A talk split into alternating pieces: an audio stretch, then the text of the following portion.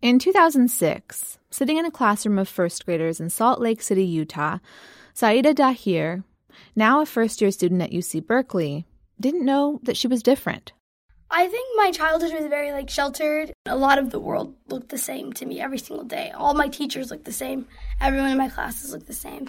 I make a joke that I just thought I was one of the white students in the class because like it was very homogenous. Saida's family was from Somalia. She was born in a refugee camp in Kenya after her family fled the civil war. They immigrated to the United States when Saida was three, so she doesn't remember anything of her life back then. Life in Salt Lake City was the only one she'd known. But then when I like started becoming like a young girl, like I just knew that I wanted to be normal and wanted to fit in. So I really didn't. I really thought I was just one of the one of them. And um, and when I graduated sixth grade, I realized, yeah, I'm not. I'm not one of these. I'm different.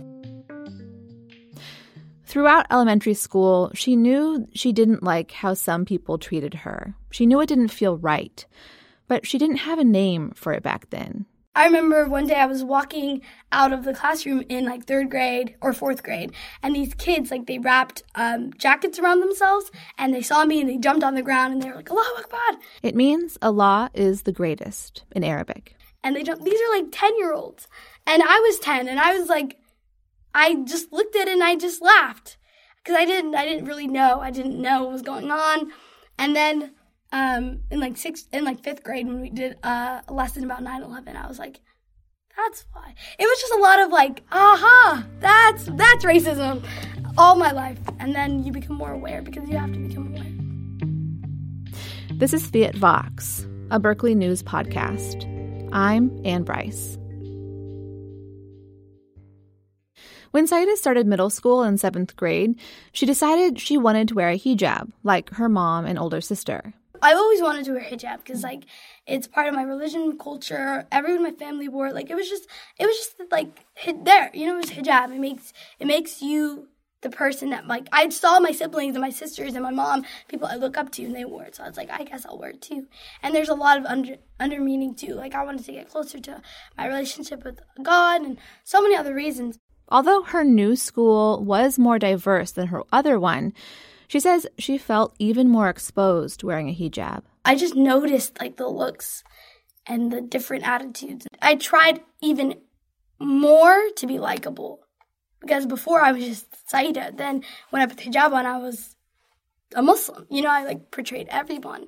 So I just tried my best to not be that Muslim or to be that loud black girl. Like I just did even more to make myself go back into the background than I was before, and that like did like a, it hurt a lot. Like it took a toll. But in eighth grade, everything changed. Saida had her first black teacher. His name was Michael Brandy. He taught journalism and English. Mr. Brandy helped her realize that she was powerful and special. Yeah, he, I think that he was the one that was like, no, like, you're great. And I was like, maybe I am great. Saida learned about who she was and where she came from. She read books written by black and international authors like Toni Morrison and James Baldwin. She learned about Somali history and poetry. Every day, Saida would eat lunch in Mr. Brandy's classroom, where they'd talk about what was happening in the news. It was here that she learned what it meant to be black in the U.S. There are major developments tonight in the case of a neighborhood watch captain in Florida who shot and killed an unarmed 17 year old.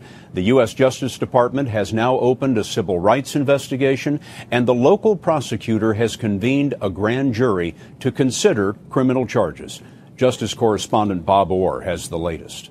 I remember Trayvon Martin happened, and his hearing was a couple of days, and and so I was like, I think that I think they'll win, and he looked me straight in the eyes, like they're not gonna win, like they're you're black, and this is America, you're like, it's wake up, like we're not winning, and it hurt, it really did. I was like. Why so? Why? Why the pessimism? I was like, we could win. I was like fighting. I was like, no, I think we're gonna win this. Like, and then that night the hearing happened, and then I come back into class the next day. I was like, we lost. Like he's free. And then Mike Brown happened and then we were just I was he was there for all of that and and then I became way more conscious. Saida started writing poetry. She'd been writing poems and songs since she was a kid, but this was different. She felt like she'd woken up, that she was starting to understand herself and the world on a deeper level, and she wanted to express it. In ninth grade, Mr. Brandy encouraged Saida to enter the school's talent show. And I didn't want to do it at all. I was like, I've never spoke my poetry in front of anybody. But eventually, she decided to go for it. It was in 2015 when Donald Trump was running for president. She wrote a poem called Paper and a Pen about a proposal Trump made, which would later become an executive order in 2017, that placed stringent restrictions on travel to the U.S. for citizens from seven countries, most of which have populations that are predominantly Muslim Iran, Iraq, Libya, Somalia, Sudan, Syria, and Yemen. It's known as the travel ban or Muslim ban. Dear Mr. President, in those seven countries, children can't even go to school. And here, we have the audacity to sit in class and drool. So many children wish for an education with no limitation, but they live in a nation where little boys learn about war way before they learn their ABCs, while their families are thirsty and dying of disease. And when those bombs hit, there's nowhere left. By her senior year of high school, Saida was writing and performing her poetry all over the country.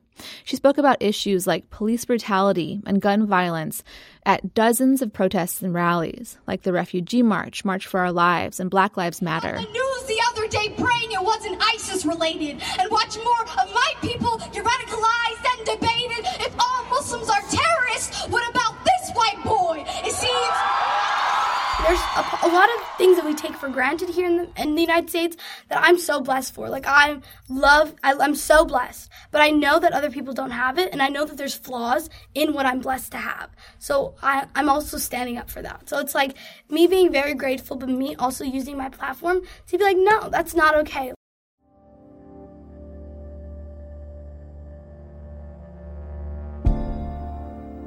In 2019, just days before Saida started at UC Berkeley, she released her first album of poetry called The Walking Stereotype.